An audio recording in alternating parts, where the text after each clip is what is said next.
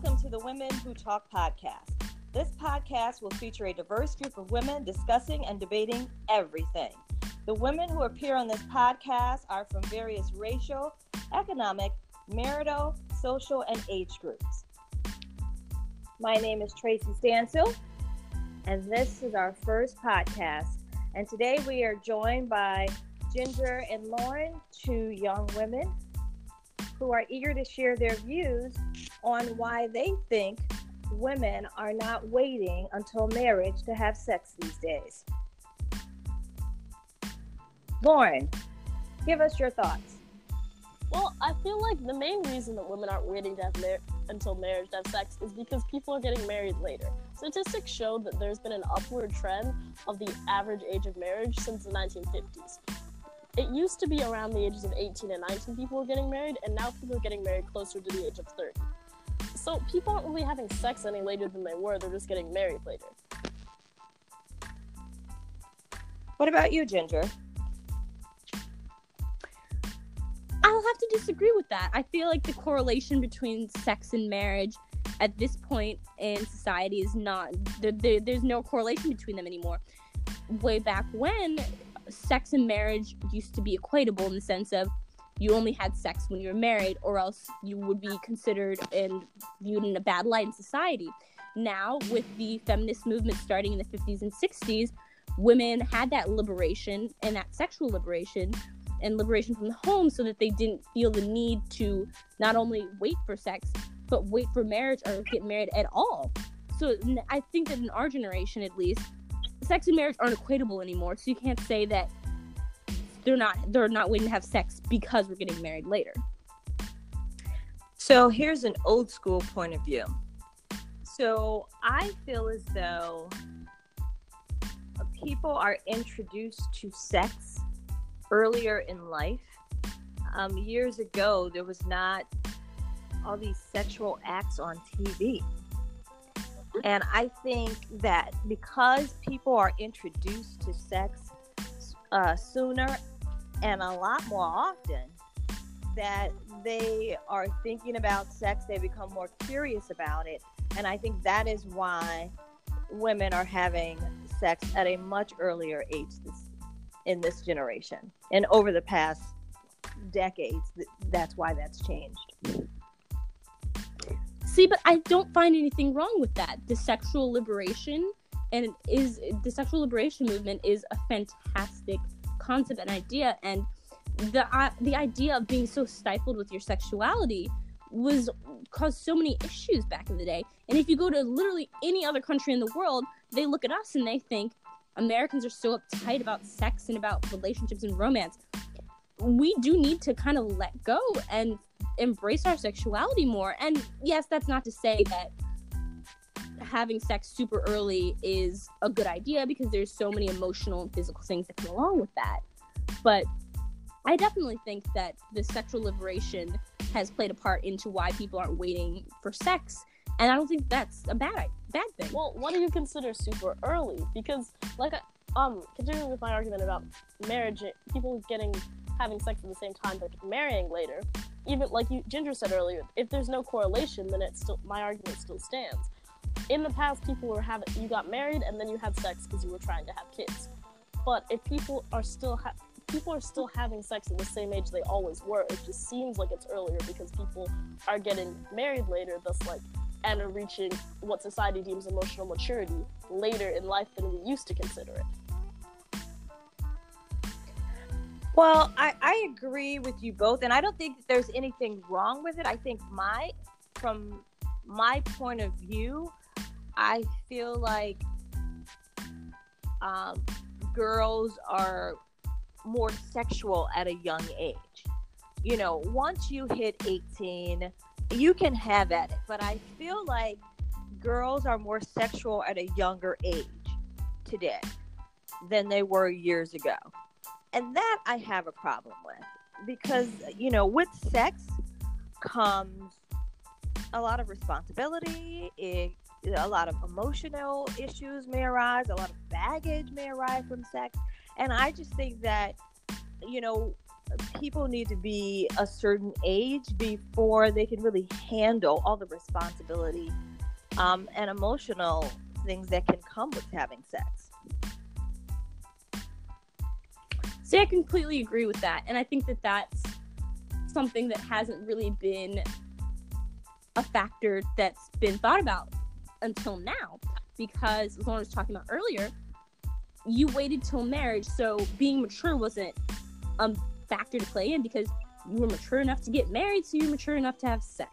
Nowadays, you have people having sex as young as 10, 12, 13, 14 years old.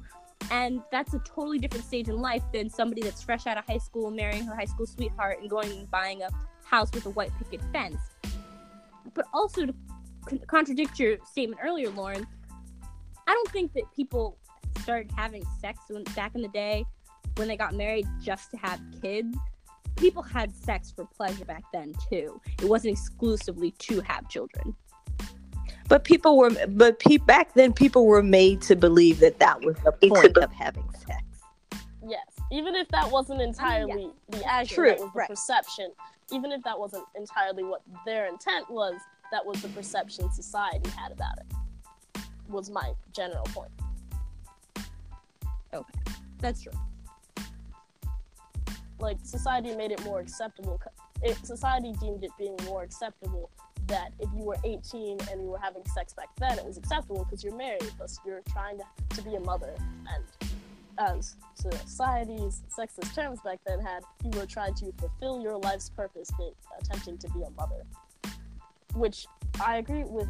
Um, you mentioned that people are having more young sex more when they're younger now because of the feminist movement, and I, I agree with you, Ginger, in that in a partial sense because even with the feminist movement, made it easier to um, prevent pregnancy because there was more access to birth control, which I feel like that definitely is one of the factors.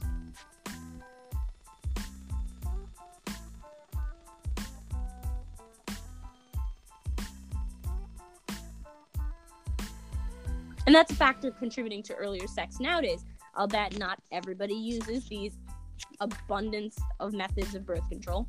But yeah, that's another method, another reason why people having sooner because now sex is having a child. And I think that there's so many things back to Tracy's point about being how sex is now widely in the media. I think that that's a big contributing and that ties back into the kind of our society as a whole becoming more comfortable and more comfortable with sex being prevalent. But then that also brings up the issue of there's so many things coming out now where people, the example of the, the show 13 Reasons Why.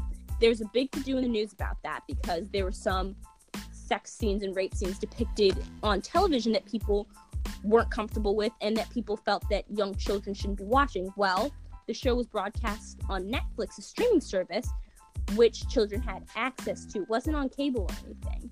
So it's it's one of the things where people went and found it. Like 13, 14 year old kids went and found this. And and that's something that we're now seeing is going to eventually become unavoidable in society that people will be exposed to sex. No matter how much you try to lock it down and close it off from that, even using parental locks and such. That's gonna happen and that's showing the sense of if if if we want to see a decline in teen pregnancy or see decline in um, children having sex so young, it, it all comes down to in the home and educating your children and explaining to them that, like Tracy said, there's so it's not just you have sex, you can get pregnant. You have sex, you can get an STD. You have sex, there could be so much emotional trauma to that if it doesn't go well. There, if you have sex, you could get very attached to this person, and this person might not be the best person to get very emotionally attached to. There's so many repercussions to having sex that we do need to talk to kids and children about.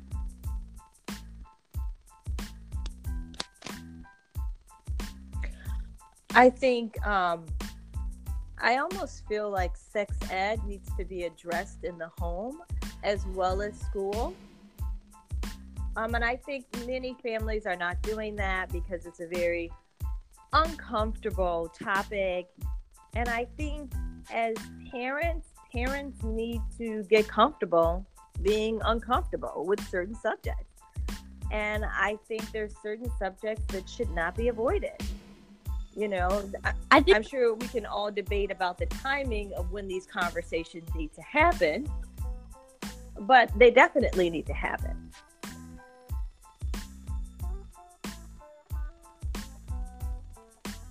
What were you going to say, Ginger? 100% right.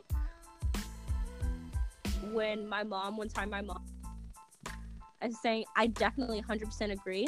One time when my mom tried to give me sex talk when I was a kid, uh, she trapped me in the car before a soccer game and just like laid it all out for me. I was so uncomfortable. I could try tell she was trying not to be uncomfortable, but she said what she needed to say. It stuck, and I remember that day. So it worked. So definitely it should be addressed in the home.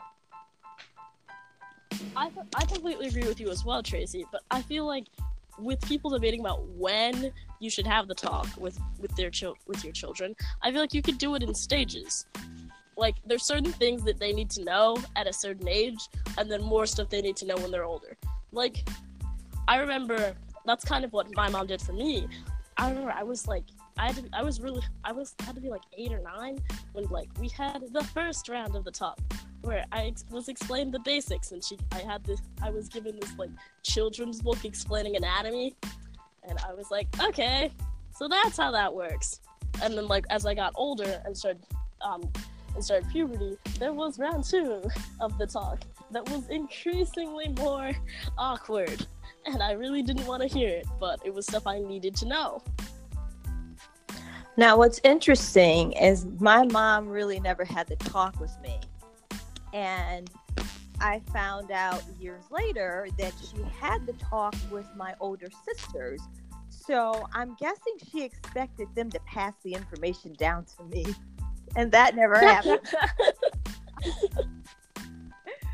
Oh, I definitely feel like I passed down some information to my sister, definitely. And then that's also the thing too. It's like in our generation, at least, like we were so open to it. We were so exposed to sex, or we had friends that were super exposed to sex, even if we, uh, us ourselves weren't. Even although me and myself was not super exposed to sex at a young age, I knew people that were. And of course, kids talk, little girls talk, and especially in middle school, people gossip and talk. So then I got exposed to those things, and of course, you would tell your siblings what you knew and what you heard and like what your friends had done and what they said about this or that. And then when you get to college too, you find out people you learn more and more and more because college is the time for experimenting. So even if you haven't done it, somebody you know has done it. I completely agree with what Ginger was saying about like hearing it from your peers, but I feel like when you're in college, that's kind of a helpful source of information if you yourself haven't done that many things.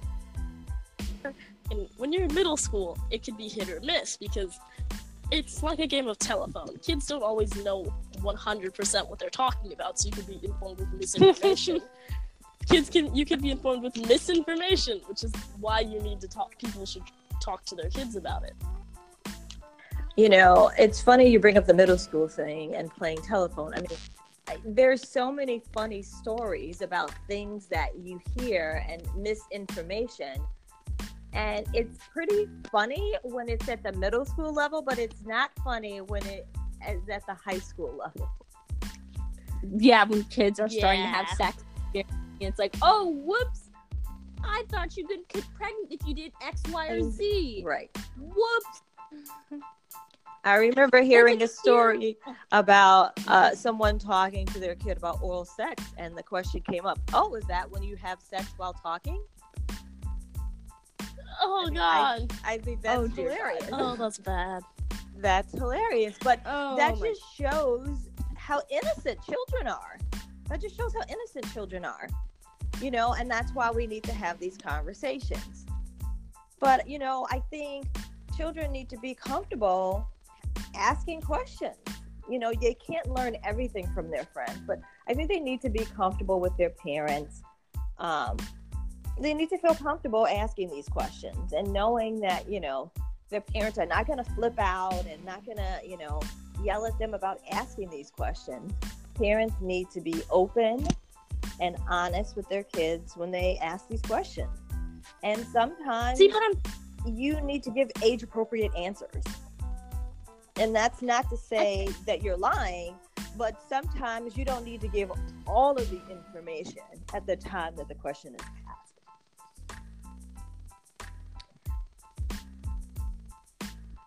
not everybody has that parental support when it comes to talking about sex and talking about these things. I know friends of mine from college that personally said that their parents just did not talk about it to them at all. And some of these people came from religious backgrounds, and then and some people didn't. But I think that it's definitely. Yeah,